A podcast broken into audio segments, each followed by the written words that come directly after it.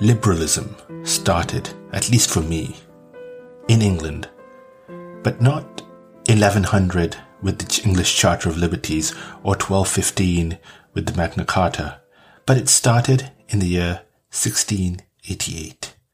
It happened because the English and Scots had a monarch in the person of King James II of England. By the way, he was also called King James VII of Scotland, same chap, different numbers, because England and Scotland were are two different countries. Anyhow, I digress. King James II was a Roman Catholic. The Protestants did not want a Catholic on the throne. So, in 1688, what was probably the last successful invasion of the British Isles to date, led by his daughter Mary and her Dutch husband William of Orange. They take the throne in a bloodless revolution. Parliament then goes ahead and approves this change of monarchy, removes James, who ended up in exile in France, while William and Mary became Mary II and William III as joint monarchs of the English and Scottish thrones. Oh, by the way, they were staunch Protestants. William and Mary died with no children. The crown passed to Mary II's sister, who became Queen Anne. When Anne died in 1714 with no heir either, instead of the throne passing to someone in her own family, in fact her own half brother, from her own House of Stuart, after all, James had surviving children who wanted desperately the throne. Instead of passing the throne to someone like that, Anne made Sophia, Electress of Hanover, the heir apparent to the English throne, and by then the British throne. Sophia was Anne's aunt, so not a wildly random person as you might think but she was certainly not English or Scottish. She was German. Sophia, however, died just before Anne, so the throne passed to her son, George of Hanover, who in 1714 became king as King George I. Now think this through. They, the English and Scots, rather have this German guy as king of what was by 1714 Great Britain rather than an actual Briton who would be James II's son.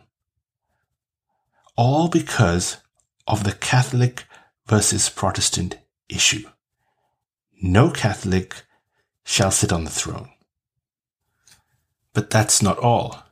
Now, as a result of this bloodless revolution, Parliament, and William's desire to rule jointly with Mary, Parliament extracted something from William and Mary for this benefit.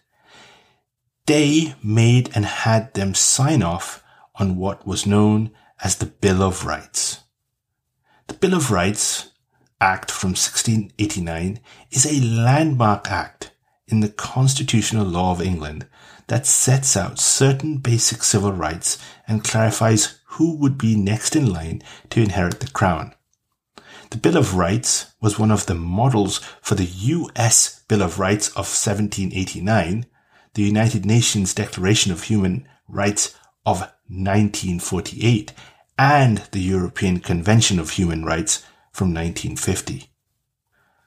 The Bill of Rights lays down limits on the power of the monarch and sets out the rights of Parliament, including the requirement for regular parliaments, free elections, and freedom of speech in Parliament. It sets out certain rights of individuals, including the prohibition of cruel and unusual punishment, and confirmed that Protestants may have arms for their defense suitable to their conditions and as allowed by the law. It also includes no right of taxation without Parliament's agreement. For good measure, the Bill of Rights condemned several misdeeds of the now deposed King James II. Yes, the Catholic one. So, what did it do? In short, it limits the power of the monarch, it gives rights to parliament, certain rights to the individual, prohibits cruel punishments, Protestants can bear arms for their own defense, no taxation without parliamentary backing, only a Protestant can be monarch, ever, no Catholics. Now, if you're an American listening to this, then no, this isn't the US Bill of Rights. That came over 100 years later. Though you can see how someone may have come up with it from this. But I digress. These ideas reflected those of the political philosopher Mr. John Locke. Locke was born in 1632 and died in 1704. He was an English philosopher. He's widely regarded as one of the most influential of Enlightenment thinkers and commonly known as the father of liberalism. Locke was an empiricist. These are people who believe that knowledge comes only or primarily from sensory experience. Empiricism emphasizes the role of empirical evidence in the formation of ideas rather than innate ideas or traditions. His writings influenced Voltaire and Jean-Jacques Rousseau, and many Scottish Enlightenment thinkers, as, as well as the American revolutionaries. So much so that his contributions to classical republicanism and liberal theory are reflected in the US Declaration of Independence. Locke's theory of mind is often cited as the origin of modern conceptions of identity and the self, figuring prominently in the work of later philosophers. Locke was the first to define the self through a continuity of consciousness. He theorized that at birth the mind was a blank slate. In short, Locke introduced the planet to a bunch of things. 1. Toleration of differing ideas, especially those of the religion. 2. He wrote against slavery, although he did invest in companies that actually invested in slavery, but never mind. He also believed in strong belief of private property.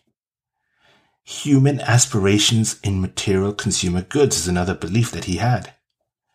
He believed that being selfish should be allowed. He also believed that money is a good thing, that human nature is characterized by reason, by reason and tolerance.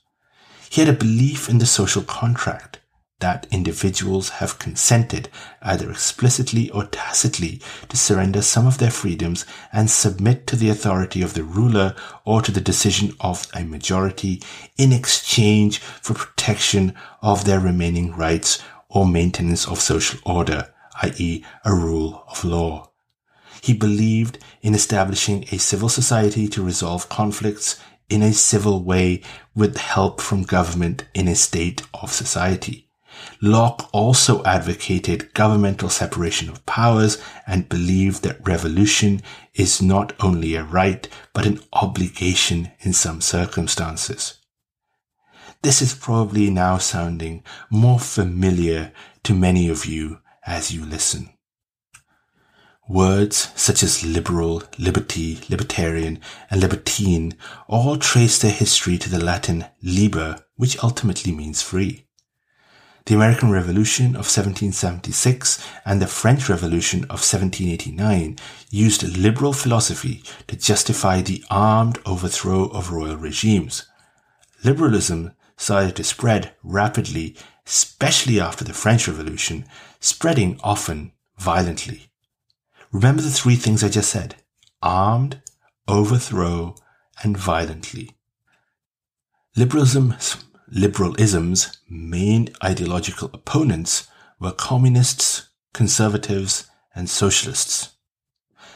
During the 20th century, liberal ideas spread even further, especially in Western Europe, as liberal democracies found themselves on the winning side in two world wars um, a liberal democracy.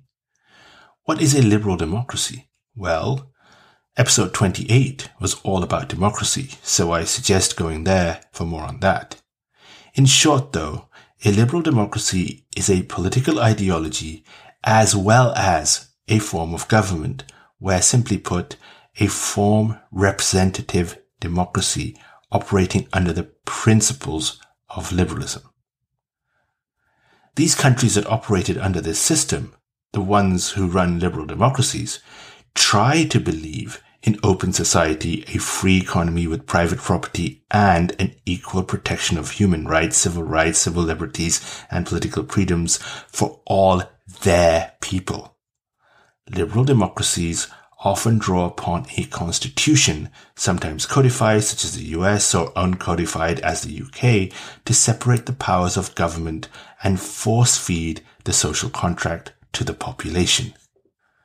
I already mentioned the social contract earlier, but what exactly is it?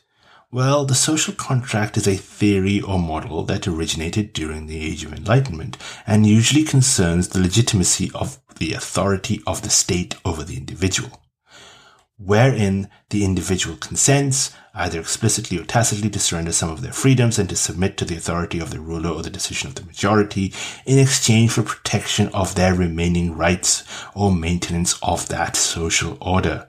The term itself is taken from The Social Contract, a 1762 book by Jean-Jacques Rousseau. Rousseau happened to be from the then city-state of Geneva, now in Switzerland. He was a philosopher and writer.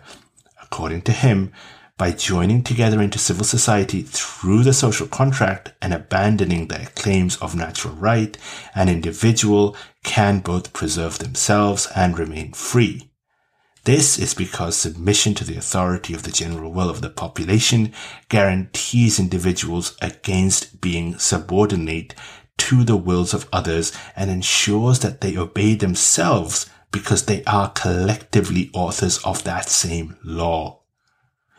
Natural rights and legal rights are the two basic type of rights.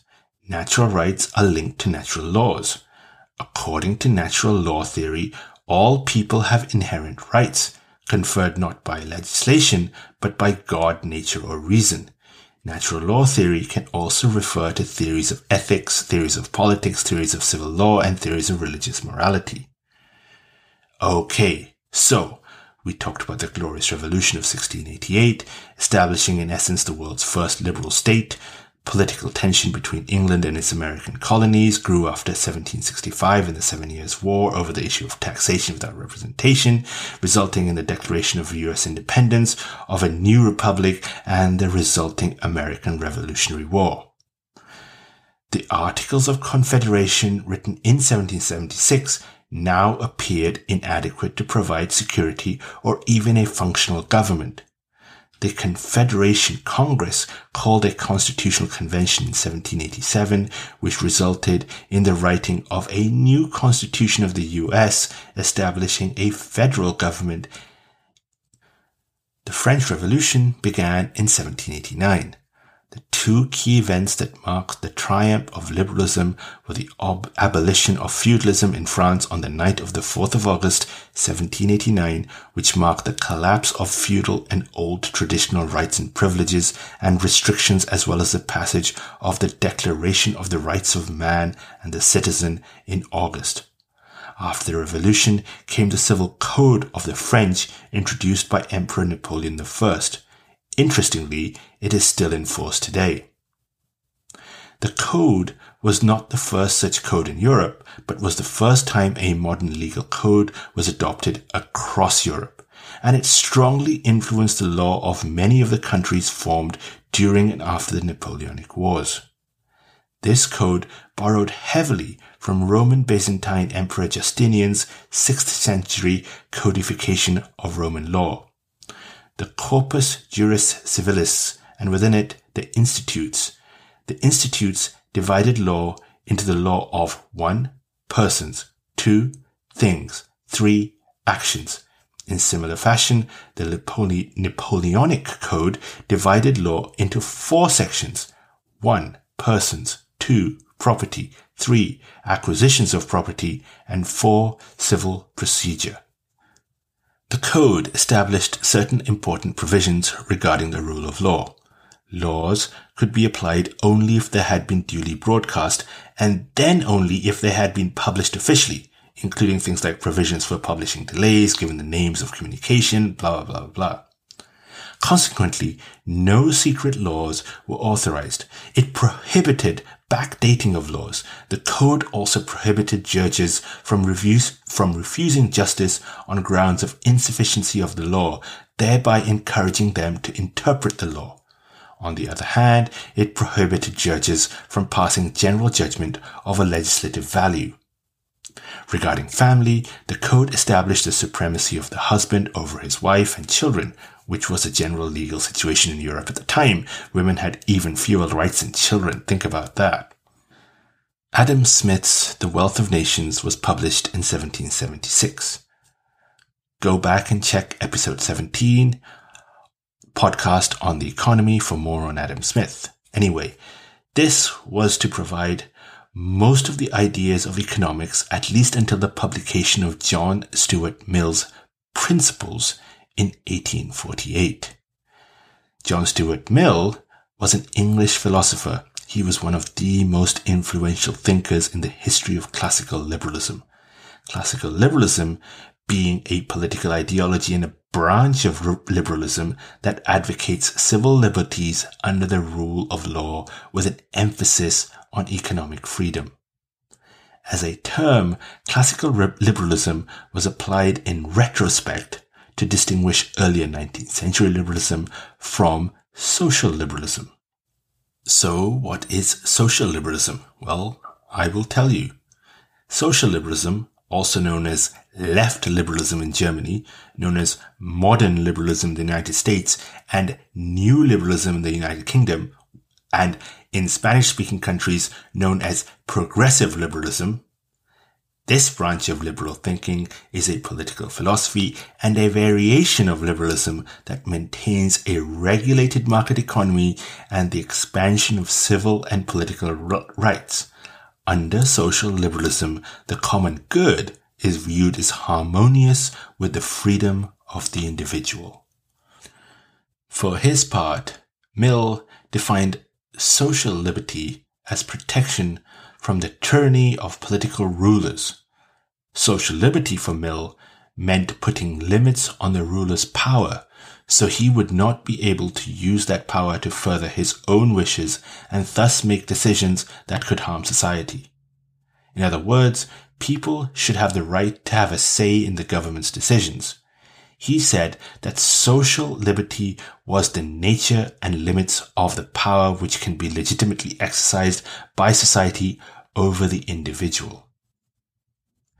Mill's view on liberty, which was influenced by Joseph Priestley and Josiah Warren, is that individuals ought to be free to do as they wished unless they caused harm to others. In his book on liberty, he argues for an earnest defense of free speech. Mill argued that free debate is necessary, a condition for cognitive and social progress. We can never be sure, he contends, that a silenced opinion does not contain some element of truth.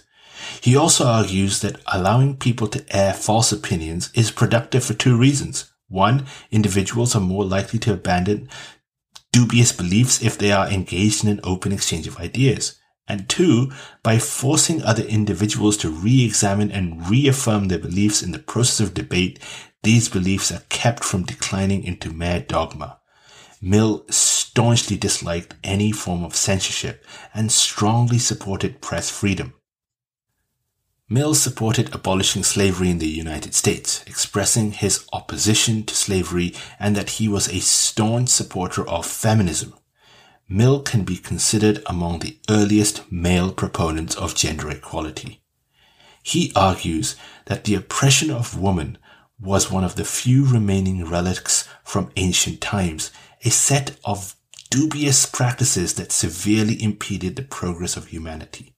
As a member of parliament, Mill introduced an unsuccessful amendment to the reform bill to substitute the word person in place of the word man. Thanks to imperialism and colonialism, social liberal policies have been widely adopted in large chunks of Western European countries, North America, plus Australia and New Zealand. In other words, European countries generally. I'm counting North America, Australia, and New Zealand as culturally European here. Of course, they are way more European than Latin America or technically colonized countries like Japan or South Korea. Social democracy is an ideology advocating progressive modification of capitalism. As an economic ideology and political regime, it is described by academics as advocating for economic, social, interventions to promote social justice within the framework of a liberal democratic polity and capitalist orientated mixed economy. They're actually closer to social liberals and socialists, but are not communists. To keep me and you in check, just keep in mind that socialism is a political and social economic philosophy encompassing a range of economic and social systems characterized by social ownership of the means of production. That could mean public or social ownership of the means of production.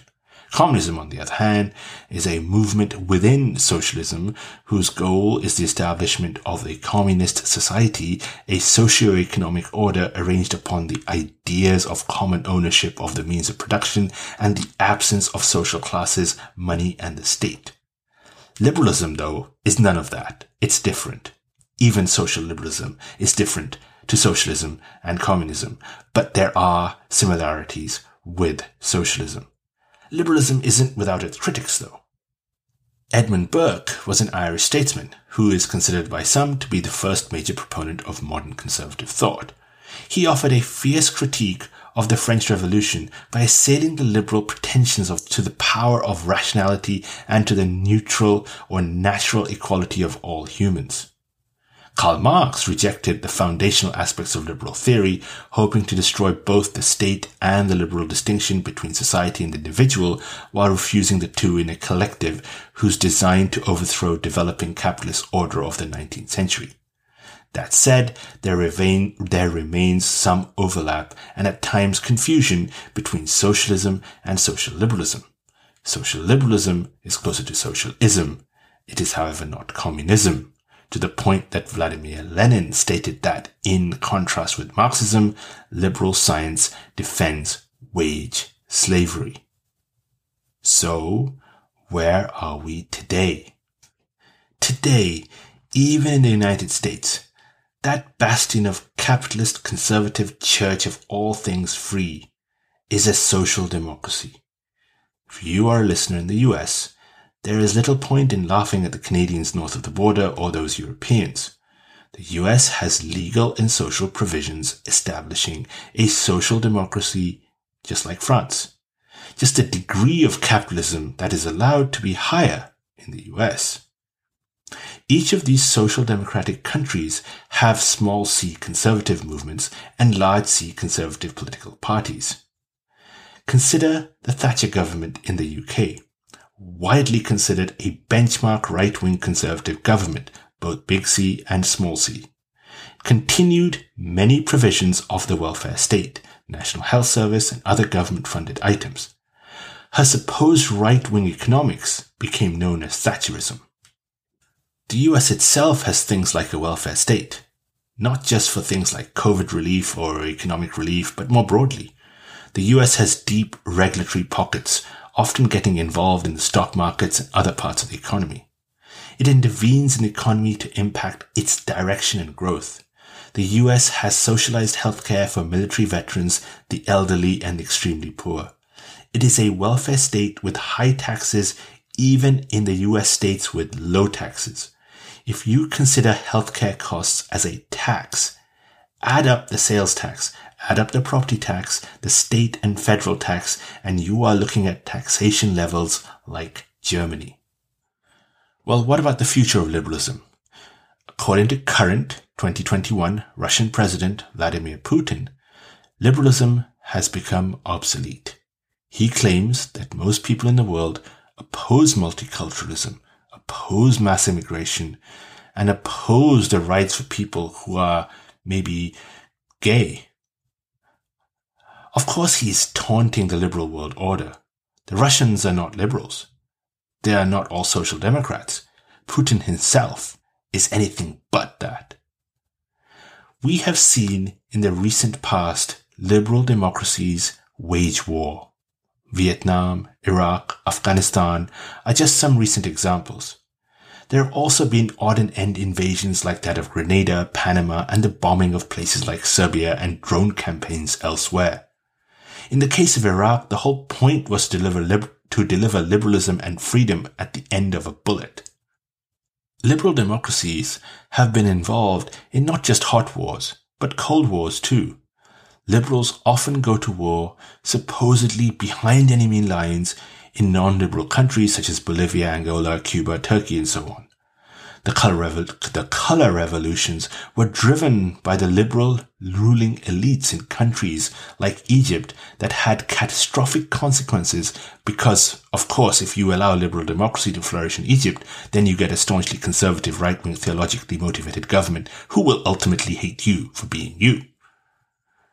When things happen that are remotely anti-liberal or at least against the grains of social democracy, such as the UK leaving the EU after 2016 or the election of Donald, Trump the same year, or Viktor Orban in Hungary or Narendra Modi in India or any anti-liberal movement, there is an expected reaction by the liberals, the social democrats, to move against it. However, the biggest challenge in the social democratic countries has been the political liberalization of the elite. The politicians, the media, the social media, the civil servants, the intelligence agencies, and so on are increasingly militarizing liberalism. The risk was low in the 1990s when this started because the socially liberal countries had no competition. However, in a world that has not one but several powers, all with different views of militarized liberalism, that risk has increased because the risk of clashing with militarized autocrats has increased. Culturally autocratic governments don't venture out too far. They are too busy repressing their own people. Socially liberal Democrats enjoy going behind enemy lines and try doing something that may mean repressing somebody else's people, not my people, somebody else's people. Then there is the concept of liberalism itself. The great parts of liberalism, like free speech and support for your rights, are now part of conservative thinking in these socially liberal countries, almost as a given. There is no question that women face a harder time than men in jobs, or that a minority may have more issues than a majority applicant, or some, someone gay may face some discrimination, or someone who is not. But it is not state policy.